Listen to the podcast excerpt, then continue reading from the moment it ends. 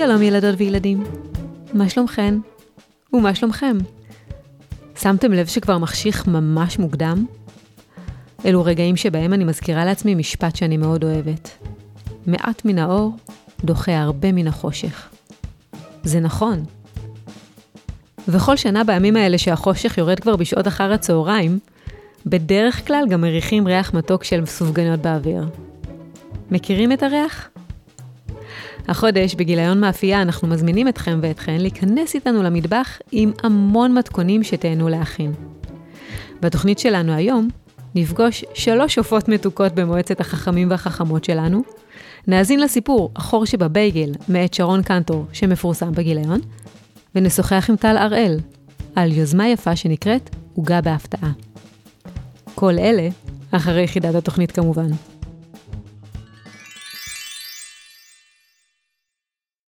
והחידה שלנו להפעם היא, מה כמות הנרות הגדולה ביותר שהדליקו על עוגת יום הולדת? מדובר בשיא גינס. אני בטוחה שקשה לכם לדעת מספר מדויק, אבל נסו לנחש וחכו איתי לסוף התוכנית כדי לגלות אם צדקתם או הייתם בכיוון. אה, מועצת החכמות שלנו הפעם היא מועצה טעימה במיוחד. בואו תציגו את עצמכם. אז אני אתחיל. כן. אז, אמ, אז אני נטע ריימר כהן, אני בת 11 וחצי, במאי יש לי בת מצווה, ואני אוהבת לבשל ולעבוד במטבח, אה, וזהו. אני שי כהן, אה, בת עשר וכמעט וחצי. אה, מאוד אוהבת לבשל, אוהבת להמציא כל מיני לבשל כזה. מודה שלפעמים לא טעים, מודה. כאילו זה משהו בסיס לכל ילד, תמיד פעם אחת צריך שיוצא משהו לא טעים, אבל אל תעשו את זה כל פעם. אני היילי אביטבול כספי, בת עשר וכמה וקצת, ואני גם מאוד אוהבת לבשל, ולאפות. בעיקר. תספרו לי, מה העוגה המיוחדת ביותר שיצא לכן אה, להכין? עוגה שאהובה על אחותי זאת אה, כזה בצק עם כל מיני פירות יער, פסיפלורות והכל, שזה כזה בצק, פסיפלורה, בצק, פירות יער, ואז למעלה כזה מ- מעורבב בבצק, שזה כזה כל, ואז אה, כזה מלא פסיפלורות וכל פירות יער, ואז מעל כזה סורגים, איך שעושים את זה, טן, טן, טן, טן. אשתי בערב. ומי מכינה את העוגה הזאת, את? אני ואימא שלי, זה כאילו, כי אני לא משתתפת את כל זה בעל פה. אהה, אוקיי. איילי, ומה מה הדבר הכי מיוחד שיצא לך אה, לאפות? שאת הכי גאה בו, שהכי היית רוצה לספר לנו עליו. אה, לפני שלושה ימים, אה, נטע והמשפחה שלה ועוד החברים שלנו באו לאכול אצלנו ארוחת ערב, ורציתי לעשות עוגיות ללא גלוטן, אז פשוט התחלתי להוציא את כל המרכיבים שאני אוהבת שהיה כתוב עליהם ללא גלוטן, ושמתי בקערה. כן, זה היה... נשמע מבטיח. אבל זה מאוד טעים. אוקיי. את. אפילו לא טעה. טעמתי את זה אתמול, לא זוכרת? ואז אה, שמתי בתנור לכמה דקות ויצאו עוגיות. כלומר, אז יצרת עוגיות בלי לדעת מה יצא בסוף? זה הנקודה? כן. ויצא טעים? כן. אז נראה לי שיש לך כישרון מיוחד. נטע, יכול להיות שהיה צריך להכין אה, עוגיות ללא גלוטן אה, במיוחד בשבילך? כן, אז אני צליאקית, זאת אומרת שלי אסור לאכול, אמ, זה בעצם לא ממש חיטה, זה גלוטן עצמו מהחיטה, זה בעצם, זה קצת, זה טיפה יותר אה, מאלרגיה, זה, זה כן, מ, גילינו שיש לי צליאק בגיל 4, ואני לא זוכרת איך זה לאכול גלוטן. אה, אז אני בבית, אימא, מאז גיל 4, אנחנו אופים מאוד מאוד, כאילו, אימא הופעה, יש לחם טף, שאני מאוד אוהבת, שהוא ללא גלוטן. כל הבית שלנו הוא ללא גלוטן. אני תמיד צוחקת על זה שהכל חוץ מהמשחת שיניים של אימא ואבא, זה ללא גלוטן. ואימא לפעמים מכינה אה, מין כאלה קפקייקס, שהם כאילו מבטטה וכל מיני דברים שפשוט מכניסים, מכניסים לתנור וזה תוך שבע דקות מוכן. ואבא מכין אה, זה מין, אה, זה כמו פנקקים, אבל זה, זה נקרא קרפ, קוסמת ירוקה. זה, זה נשמע מאוד מוזר וזה יוצא די טעים, כאילו אוקיי. זה, כן. זה יוצא, כאילו זה יוצא מריקם זה, וזה בעיקר מה שאני אוהבת בזה, זה שזה טעים עם כל דבר שהוא טעים. כאילו, אם נשים על זה משהו שהוא לא טעים, זה לא טעים. אבל זה טעים גם עם, ממרחים לא מתוקים לממרחים ממש מתוקים, וזה מאוד נחמד. ואני גם מכינה פנקקים כל יום שבת בבוקר, יש לי עוד שני אחים קטנים, ואנחנו, אני מכינה פנקקים, ואנחנו אה, אוכלים אותם, וטעים.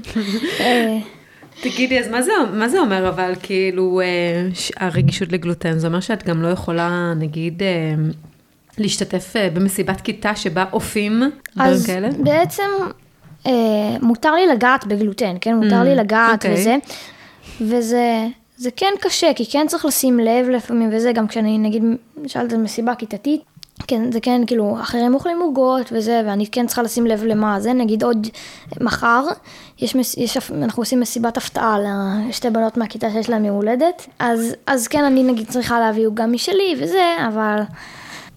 תביאי את הדבר הזה שעשוי כזה מהבטטה הזאת. תגידו, אה, שחוץ מעוגות, מה, אתן רוצות לספר קצת איך עוברים עליכם הימים האחרונים? זה קשה, כאילו, אתה מכיר הרבה אנשים שקרה להם דברים, כאילו, וכאילו, אתה, אתה כאילו גם, אתה שומע מסיפורים, נגיד מאחותי, שכאילו, עד שהיא בבית, אז כולם רוצים להיות איתה, אבל זה גם מסיבת סיפורים, שזה פחות גם לאוזניי נגיד. ולדוגמה גם חברות שלה באות, וכאילו מצברות על החיים שלהם בצבא, שזה כאילו, את גם לא ממש יודע איך להכיר את זה, אבל תגידו, כאילו זה לא ממש פשוט, כי זה תקופה קשה. אז איך את מתמודדת עם זה שיש אה, דברים ש... את יודעת שהם לא מתאים, שלא מתאים לך לשמוע?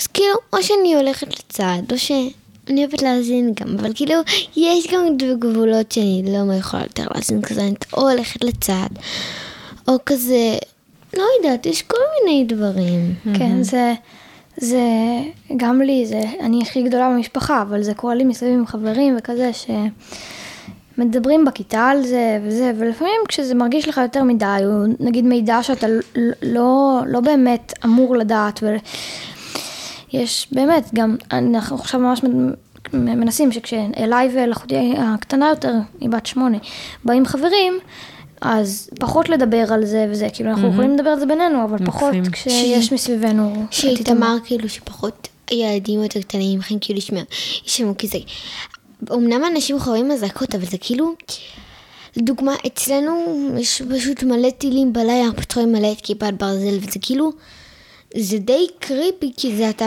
מתעורר באמצע הלילה, כי אתה כאילו, אתה פשוט שומע בומים חזקים ברמות. אלי, אה, מה, יש לך משהו להוסיף?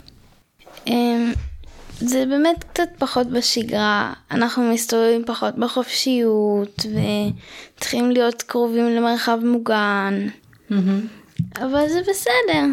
מה, מה עוזר לכם להפ- להפוך את הזמן הזה לבסדר?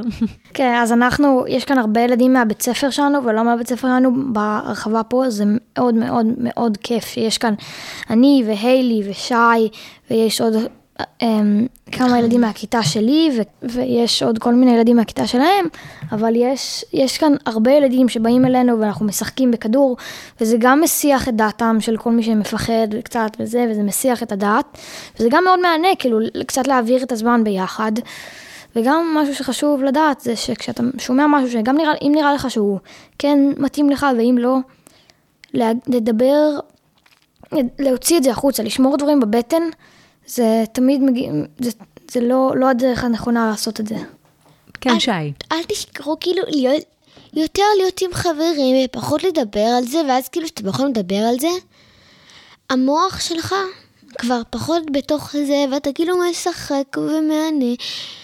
אמ, למשל, אני הרבה פעמים, אני הולכת לחברים וזה כל היום, ואז כשאני אה, מגיעה הביתה, אז פתאום מתחיל לרדת החושך, ופתאום כאילו אין חברים וזה כבר לא מעסיק אותי, וזה כבר לא מעסיק אותי, ואני פתאום נזכרת בהכל, וכל הפחדים מתחילים להגיע. אבל אה, אם אתה לא שומר בבטן, זה, הורים תמיד יכולים לעזור. אוקיי, אז לשתף. אז תודה לכן על השיתוף, ותרשו לי רגע לעשות אה, מעבר חד. אני, אני רוצה לראות איזה מין אה, עופות אתן, כמה אתן מבינות באפייה. יש לנו פה חידון, בואו נראה אם תצליחו לענות עליו. זה שאלות, זה, יש כאן שאלות אמריקאיות, אז אם משהו קשה לכן, תמתינו לתשובות. ממה עשוי מרנג? מרינג? כן. את יודעת מה זה? מרנג כן, זה נשיקות. אני יודעת, אני מכירה, אני תמיד מכינה בבית. אז בואי נראה אם את יודעת ממה מכינים. האם היא, אחד, קמח וסוכר. שתיים, אבקת אפייה וחמאה. שלוש, חלבון וסוכר, או חמאה וסוכר. שלוש. חלבון וסוכר. שלוש. כל הכבוד, חלבון וסוכר, נכון? מקציפים את החלבון מלא מלא מלא מלא כן, מלא מלא עם סוכר, אצלנו- ואז עופים. אצלנו זה ללא גלוטן. אז השאלה הבאה, איך קוראים לבצק שממנו מכינים פחזניות? יצא לכן להכין פחזניות? לא. לא. טוב. נעבור לשאלה הבאה. לא, לא, לא, תעשי, תעשי, תעשי, תעשי. אחד, בצק אלים, שתיים, בצק רווח, שלוש, בצק שמרים, או ארבע, בצק פריך. מה, מה דעתכם? אחד. שתיים. שלוש, אה, ארבע, ארבע. בצק רווח זה בצק מבושל, שממנו מכינים את הפחזניות, ואיילי צודקת, כל הכבוד. האם אפשר להמשיך? כן. מה מהבאים אינו משמש באפייה? 1. מיקסר 2. מערבל בטון 3. לקקן או 4. מטרפה. שתיים. שתיים. והרבה בטון. או, באמת? זה לא משמש, כל הכבוד לכם. ממה מכינים עוגיות מקרול? 1. אבקת אגוזים 2. אבקת שקדים 3. אבקת בוטנים או 4. אבקת אפייה. מה הכי צרפתי? מה, זה נשמע צרפ- צרפתי, תגידי את זה שוב פעם. מקרון. מקרון. יואו, אני לא אני לא סגורה על זה. תגידי שוב. פעם. תגידי שוב פעם. 1. אבקת אגוזים 2. אבקת שקדים 3. אבקת בוטנים או 4. אבקת אפייה. שתיים. נכון, אבקת שקדים. כן. נכון. אבקת בוטנים זה לבמבה, בואו. כן, זה אה, לגמרי. טוב, בנות, תודה על השיחה. אנחנו נמשיך עם התוכנית ונחזור בסופה כדי לענות על החידה.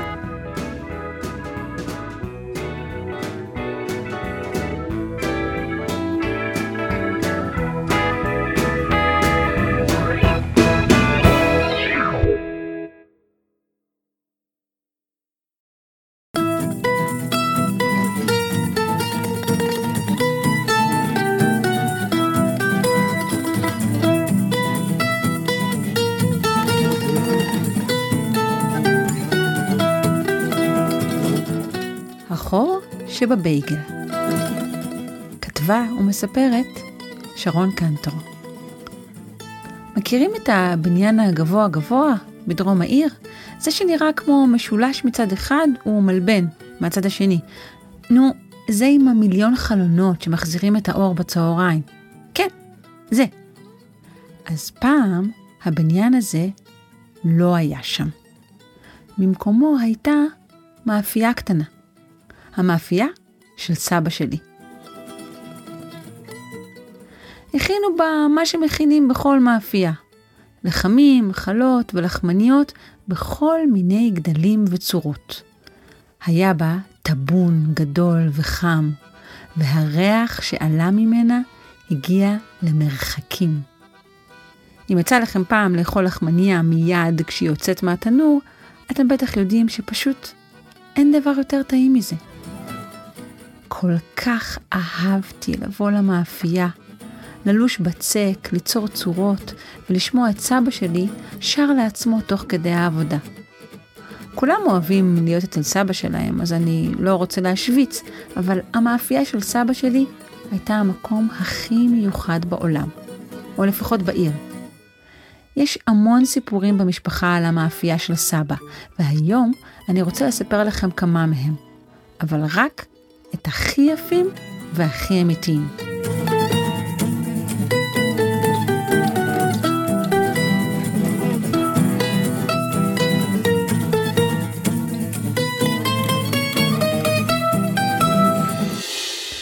פעם אחת נכנס לסבא שלי ג'וק לראש. לא ג'וק אמיתי, אלא רעיון כזה שלא מרפא. הוא רצה להיכנס לספר השיאים של גינס. איך? סבא החליט לאפות את הפיתה הגדולה בעולם. כל המשפחה אמרה לו, יעקב, השתגעת לגמרי. אבל כמו תמיד עם עקשנים, זה רק דרבן אותו יותר. אבל איך תלוש כל כך הרבה בצק, סבא? שאלתי אותו. הוא לא ענה. הוא חשב. ובוקר אחד זה קרה. מחוץ למאפייה חנה מערבל בטון. סבא הכניס לתוכו שקים על גבי שקים של קמח, ואז חיבר צינור של מים. מערבל הבטון התחיל לערבל את הקמח והמים, עד שנוצרה שם כמות אסטרונומית של בצק. ואיפה אופים את הפיתה הגדולה בעולם, אתם שואלים? איפה מוצאים טבון?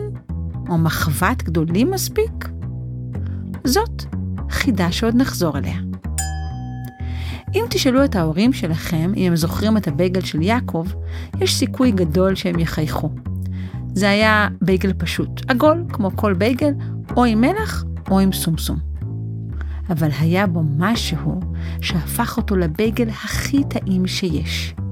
מכל הארץ הגיעו לאכול את הבייגל של סבא שלי, באמת. בימי שישי השתרכו מחוץ למאפייה תורים ארוכים שהיו עוברים את פינת הרחוב. הרבה פעמים שאלו אותו על הסוד של הבייגל. מה עושה אותו כל כך טעים? מכתבות בטלוויזיה ועד מדורי תיירות ובישול בעיתונים, כולם רצו את המתכון, את המרכיב הסודי. סבא שלי תמיד היה אומר, הסוד הוא בכלל בחור, לא בבייגל. מה זאת אומרת בחור, יעקב? החור הוא רק אוויר. האוויר הרי אותו דבר בכל מקום. וסבא היה רק מחייך וחוזר לעבוד. באחד החופשים, כשעבדתי אצלו, שאלתי אותו על זה.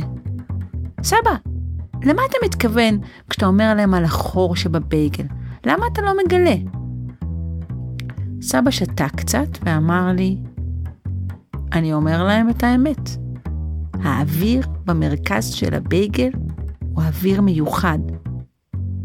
צחקתי. מה אתה צוחק? שאל סבא.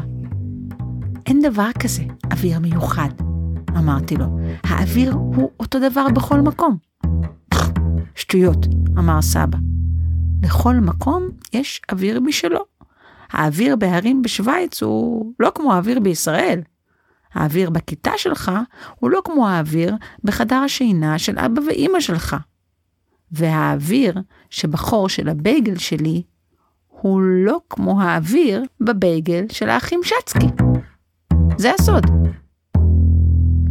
ניסיתי לחקור קצת את סבתא, והיא סיפרה לי שכשסבא רק התחיל לאפות בייגלים, הוא היה שולח לפני האפייה נשיקה אל האוויר שבאמצע של כל בייגל. אולי זה הסוד, היא אמרה וחייכה. אם כבר הזכרנו את סבתא, אחד הסיפורים הכי טובים על המאפייה של סבא שלי הוא איך הוא וסבתא הכירו. סבא היה עובד יום ולילה אצל אבא שלו, שהיה, כמו שאתם יכולים לדמיין, אופה. הוא היה קם בשלוש לפנות בוקר, יוצא למאפייה לעזור לאבא שלו להכיל את הלחם והלחמניות לקראת הבוקר. בשש וחצי התחילו להגיע כולם לקנות לחם ולחמניות לסנדוויצ'ים, וסבא שלי היה עוזר בקפה. בשמונה הוא היה הולך בעצמו לבית הספר, ואחר הצהריים שוב היה עוזר במאפייה.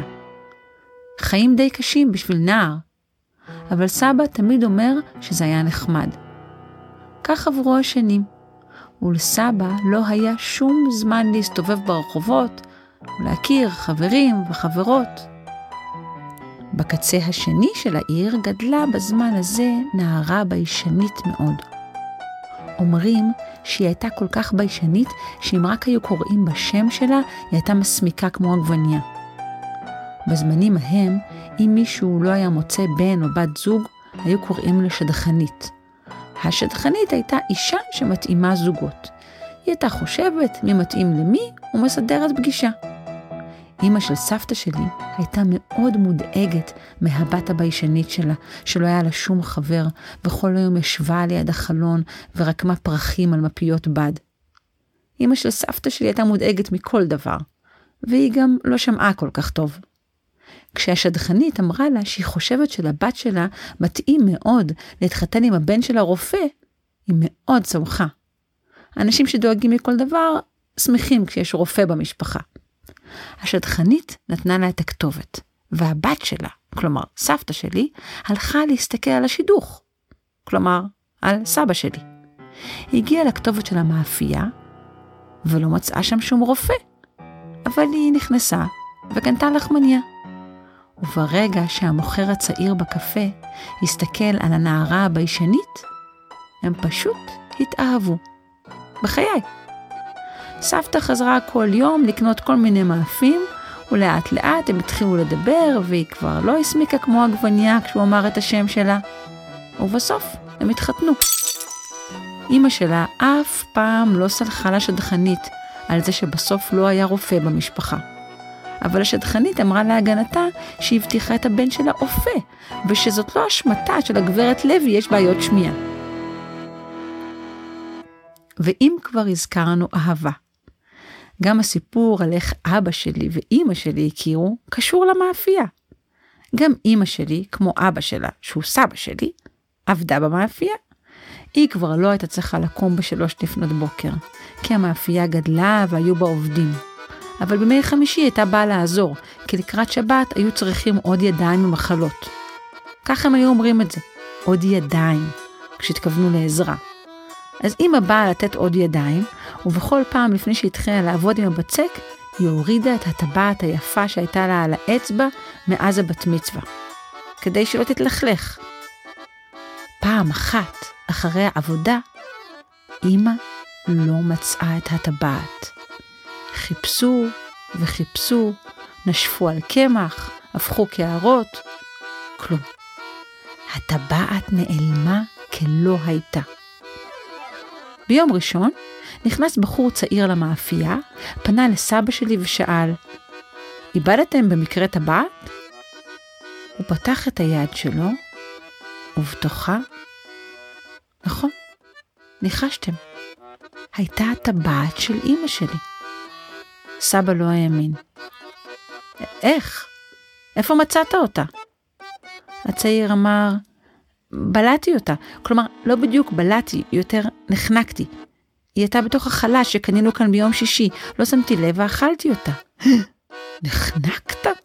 סבא הזדעזע לשמוע ומיד הציע לבחור כוס מים. זה בסדר, אמר הבחור, אבא שלי רופא. הוא לחץ עליי בדיוק המקום הנכון, והטבעת פשוט קפצה החוצה. רק באתי להחזיר. סבא לא האמין. חכה כאן, הוא אמר, ומיד קרא לאימא שלי, שירדה מהדירה למעלה. הבן של הרופא נתן לה את הטבעת, ושלוש שנים אחר כך הוא נתן לה עוד אחת. בחיי, ככה בדיוק זה היה. ומה עם הפיתה הגדולה בעולם? האם סבא שלי נכנס לספר השיאים של גינס? ובכן, היו צריכים הרבה הרבה ידיים כדי לשטח אותה. השיטה שהוכחה כיעילה ביותר הייתה לעטוף את ילדי המשפחה בניילון נצמד, עם חורים לאף כמובן, ולתת להם להתגלגל קדימה ואחורה על הבצק. זה היה כיף כמו שזה נשמע, אבל אחר כך גם עשר מקלחות לא הורידו ממני את הריח של הבצק. כשהפיתה הייתה שטוחה כמו... כמו פיתה, הגיע מנוף מיוחד שהרים את הפיתה הענקית והניח אותה על צלחת לוויין גדולה שיצאה מכלל שימוש. בחיי. היה קיץ, והפיתה נכנסה בול אל תוך צלחת הלוויין והתבשלה שם בשמש. אחרי שהיא השכימה קצת, המנוף הוריד אותה למטה, וסבא קרא לאנשים של ספר השיאים של גינס, אלה שבודקים אם באמת יש פה שיא, או שזה סתם קשקוש.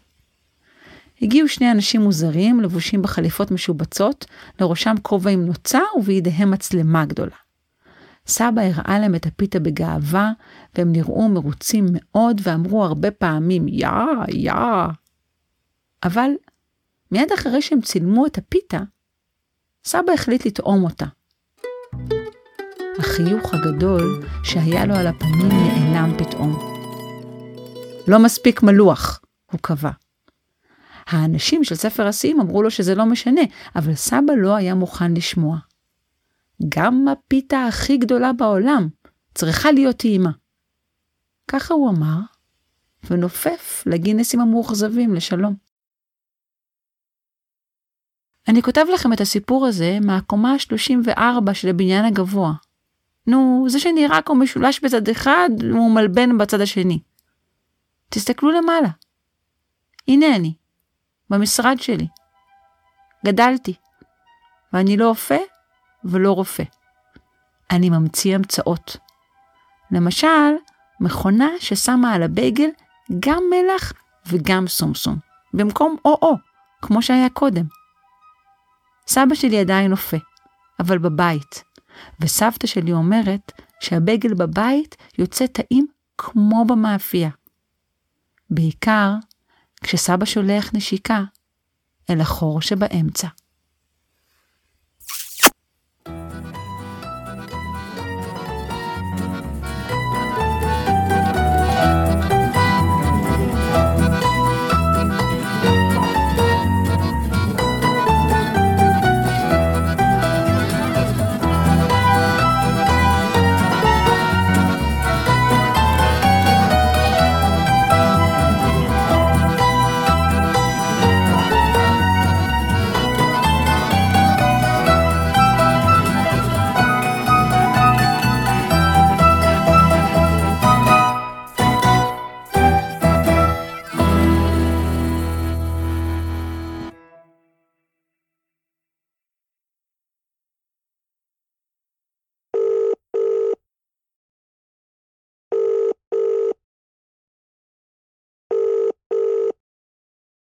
יש מי שמכינים עוגות בשביל uh, לעשות uh, מעשים uh, טובים ומעשים של נתינה.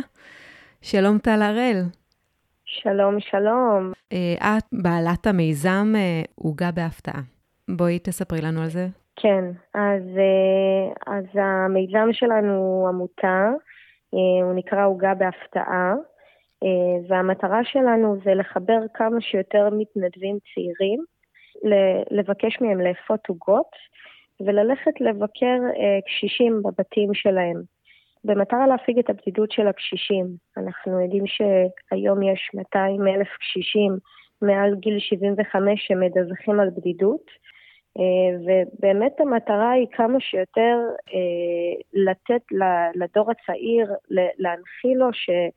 שידפוק על הדלתות של השכנים המבוגרים, יבדוק לשלומם, יבדוק אם הם צריכים משהו. אה, אפשר היום לזהות עם קשיש בודד, ושואלים אותו אה, אם במידה וחלילה יקרה לך משהו, למי אתה תפנה, ואם הוא לא יודע למי לפנות, סימן שהוא בודד. אז זה, זה אחד הסממנים. Mm-hmm. ויש הרבה מאוד קשישים שהם באמת רחוקים מאוד מהמשפחה שלהם, ואין להם איזושהי קהילה שעוטפת אותם, ופה מגיעים באמת השכנים הצעירים. שיכולים לעזור, לתמוך ו- ולהיות באמת uh, מעורבים. Uh, זאת uh, מעורבות קהילתית. Mm-hmm.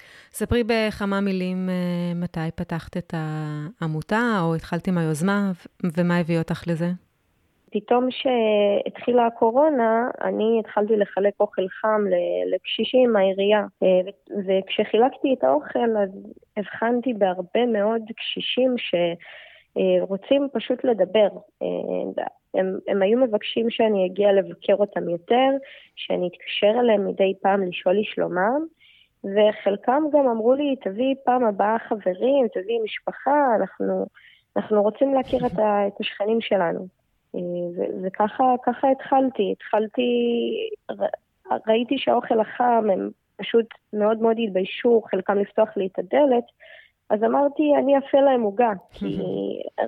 ישר חשבתי על עצמי, אמרתי, אם היו מביאים לי אוכל חם הביתה, זה באמת קצת אה, מבייש וזה מביך, כי זה נותן תחושה של נזקקות. אבל אם מישהו מביא לי עוגה הביתה, אז זה דווקא מסמל איזושהי שמחה וחגיגה, ולשבת על קפה ועוגה. ממש בסיס מתוק לקשר. מקסים. כן, וביקשתי ממתנדבים להתחיל לאפות עוגות וללכת לבקר אה, אה, את השכנים המבוגרים שלהם. את היית אה, עוגות עוד לפני? זה, זה היה תחביב שלך? ממש לא. אני די לא, לא, לא, לא התחברתי לתחום של העוגות, מהאנשים שהיום מעדיפים לקנות ולא okay. לאכול, כי הייתי שורפת עוגות, לא יודעת, לא, לא, לא הצלחתי, אבל האמת שתוך כדי עם, ה, עם העמותה, עם, ה, עם כל הפעילות, התחלתי לאפות עוגות. מה שהתחלתי ללמוד איך לאפות עוגות, וגם אני חייבת להגיד, לא ביקשתי מהמתנדבים איזושהי עוגה מפוארת, אה, כי בסוף לא יכולתי לבקש מהם משהו שאני לא יכולה לעשות בעצמי. Uh-huh. אז ביקשתי, כן, ביקשתי עוגות English cake בחושות הכי פשוטות, שגם מי שעכשיו לא איזה קונדיטור, לא מומחה באפייה, גם הוא יכול לקחת חלק ו- ולהצטרף ל- ל- לנתינה הזאת. Mm-hmm. תגידי, אז איזה עוגה נחשבת עכשיו המומחיות שלך? אה, האמת, אה, עוגת אה, שיש עם קרמבל מעל. אוקיי. שזה השתדרגות. למדתי להכין קרמבל. תסכימי לשתף איתנו את המתכון ש... בטח. אבל זה, זה, אני חייבת להגיד, זה מתכון של קרן אגם. כן, אני לא... אוקיי, מתכון של קרן אגם, שהיא הופעה בבית ומפרסמת בבלוג שלה המון... מתכונים שמשמשים גם את העמותה. נכון. טל, מה, מה עכשיו קורה עם המיזם? אנחנו בתקופה מיוחדת, תקופה של מלחמה, שיש הרבה מתגייסים, המון אה, משפחות נכון. שהתפנו. זה, אה, משהו השתנה אה, בפעילות שלכם? כן, בטח. פתאום במלחמה, את יודעת, הבנתי גם כמה משמעות ו... כמה העמותה היא סופר חיונית לתקופה הזאת, mm-hmm. כי אנחנו פתחנו ממש מוקד טלפוני אה, שמתקשר יום-יום לקשישים, לוודא uh-huh. שהם בסדר. שלא שכחו אותם. מתקשרים. כן, ממש mm-hmm. ככה. מקסים. ואם יש, כן, אם עולה צורך מהשטח, שזה משהו שפחות התעסקנו בו לפני המלחמה, כמו ציוד, אוכל, תרופות, אז uh, העמותה שלנו uh, נרתמת לעזור בדבר הזה והולכת ומשנעת, ובגלל שזאת תקופה של מלחמה, הרבה פעמים מאוד, הרבה יותר קל לשכוח מהאנשים המבוגרים. Mm-hmm. ודווקא הם מאוד מאוד צריכים נכון. אותנו כרגע.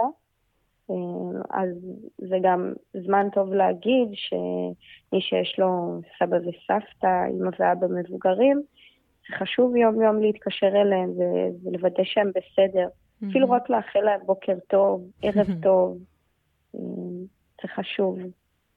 אה, ואנחנו גם אה, שולחים עוגות לחיילים. Mm-hmm. רק השבוע שלחנו לחטיבת כפיר 180 עוגות, לחיילים שלא יצאו מתחילת המלחמה הביתה. אה, והמש"קיתה שלהם התקשרה אליי וביקשה קצת אה, להעלות את המורל, להביא להם עוגות, אז אה, באמת הרבה מתנדבים נרתמו, ציירו להם ציורים, וגם שלחנו עכשיו למוצב בחרמון, ככה שהגדלנו את הפעילות גם לחיילים. Mm-hmm. ואני חושבת שפשוט העמותה שלנו תמיד הייתה איזושהי נקודת אור. אה, אופטימיות, שמחה, זה גם מה שרציתי לייצר, לא, לא רציתי לבוא ממקום של מסכנות. אה, בסך הכל עוגה פשוטה, אבל אה, את יודעת, עוגה פשוטה, הדברים הפשוטים זה הדברים שאולי הכי ממלאים לנו את הלב. כן. ובמיוחד שאת יודעת שמישהו אחר עמל ועפה את זה בשבילך, ולא הלך לקנות בסופר. כן. ויש לזה ערך. כן. תראי, בעצם מפגש אנושי לא, לא מצריך הרבה, זה, וזה נראה נכון. לי המשמעות של העמותה. אה, אז איך אפשר בעצם אה, להיות אה, בקשר לדעת, אולי יש ילדות וילדים שמאזינים לנו וירצו גם להכין עוגות ולהעביר לקשישים או לחיילים, איך אפשר לדעת לאן להעביר? אז קודם כל אנחנו כל הזמן מפרסמים ברשתות, אז אה, אתם מוזמנים לחפש עוגה בהפתעה בפייסבוק ובאינסטגרם. אה, יש לנו גם אתר אינטרנט, אבל אנחנו הרבה יותר מעדכנים ברשת, אנחנו מעלים סטורי ופוסטים, אז אתם מוזמנים להיכנס, אה, לעקוב אחרינו. או לבקש מההורים שיעקבו לבקש מההורים. ויעדכנו, נכון. כן. נכון, נכון, וגם אם יש לכם איזשהו רעיון למשהו מיוחד שאתם חושבים על, עליו, שיכול לעזור אה, לקשישים, והעמותה יכולה לקחת חלק, אנחנו יותר ונשמח. אה, כמו שאתם רואים, גם עכשיו יש כל כך הרבה אזרחים שחושבים על רעיונות חדשים, על יוזמות חדשות, וגם אתם יכולים לחשוב על רעיון מסוים, ו- ו- והוא בטוח יתגשם. במיוחד בתקופה הזאת. אני בטוחה שיש לכם אה, אה, דמיון ויצירתיות, ו- ו- וזה הזמן להפעיל אותו. ולשתף אותנו, אולי נעשה אפילו שיתוף פעולה ביחד. מקסים. טל יקרה, המון המון תודה. תודה לך. הגיע הזמן לענות על החידה מתחילת התוכנית. האם אתם זוכרים? כן. האם אתן זוכרות את החידה? כן. מה כמות הנרות הגדולה ביותר שהייתה על עוגת יום הולדת? אה, נראה לי אני יודעת. מה דעתכן? מה הכמות? 300? כן, שי, מה? 149. אוקיי. כמה נטע חושבת? נראה לי ש... אני- יש לי חש- הכי- יש לי הכמות חשד. הכי גדולה. יש לי חשד. שנרשמה בספר השיאים של גינס, אגב, כן? אה, יש לי חשד דווקא. כן. שזה דווקא לא משהו... אה, מי היה האדם הכי מבוגר? למרות שאולי כן. אה, אותו דבר. זה 149. לא יודעת, אה, אולי כן, 149. 149, אוקיי. הקשיבו היטב. הקשיבו היטב. שיא העולם למספר הגדול ביותר של נרות על עוגת יום הולדת נקבע בשנת 2016. אוקיי? הייתי בת שלוש יופי, לפחות משמעות. הוא נקבע על ידי אישה בשם אשריטה פורמן ומרכז סרי צ'ינמוי בניו יורק, אוקיי? כאשר הם הדליקו בטקס יום הולדת של המורה למדיטציה ביום הולדתו ה-85, הדליקו 72,585 נרות. אוקיי, לא היינו קרובים.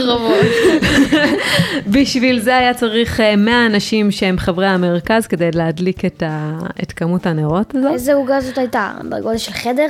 לא, אה, אבל זה בדיוק השאלה הבאה שאני רוצה לשאול אתכם, זה מה לדעתכם נשאר מהעוגה אחרי שדלקו עליה כל כך הרבה נרות? שעבה. נראה לי בעיקר.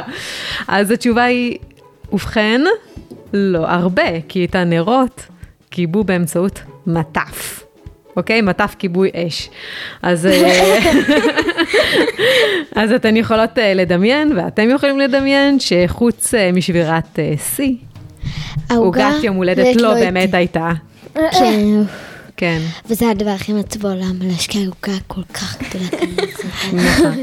כל כך עצובה. אנחנו יכולים לסכם שההמלצה שלנו היא יותר עוגה ופחות נרות. וגם גם אם יש נרות, לא לכבות אותם עם אה, מטף. מטף כיבוי אש. 72 אלף נרות, לא יודעת. תודה רבה לכל משתתפי התוכנית שלנו. אני מזמינה אתכם לכתוב לנו לקידס את אדמעולם.com. תוכלו לכתוב או לצייר כל מה שתרצו ואנחנו משיבים לכולם וכולן.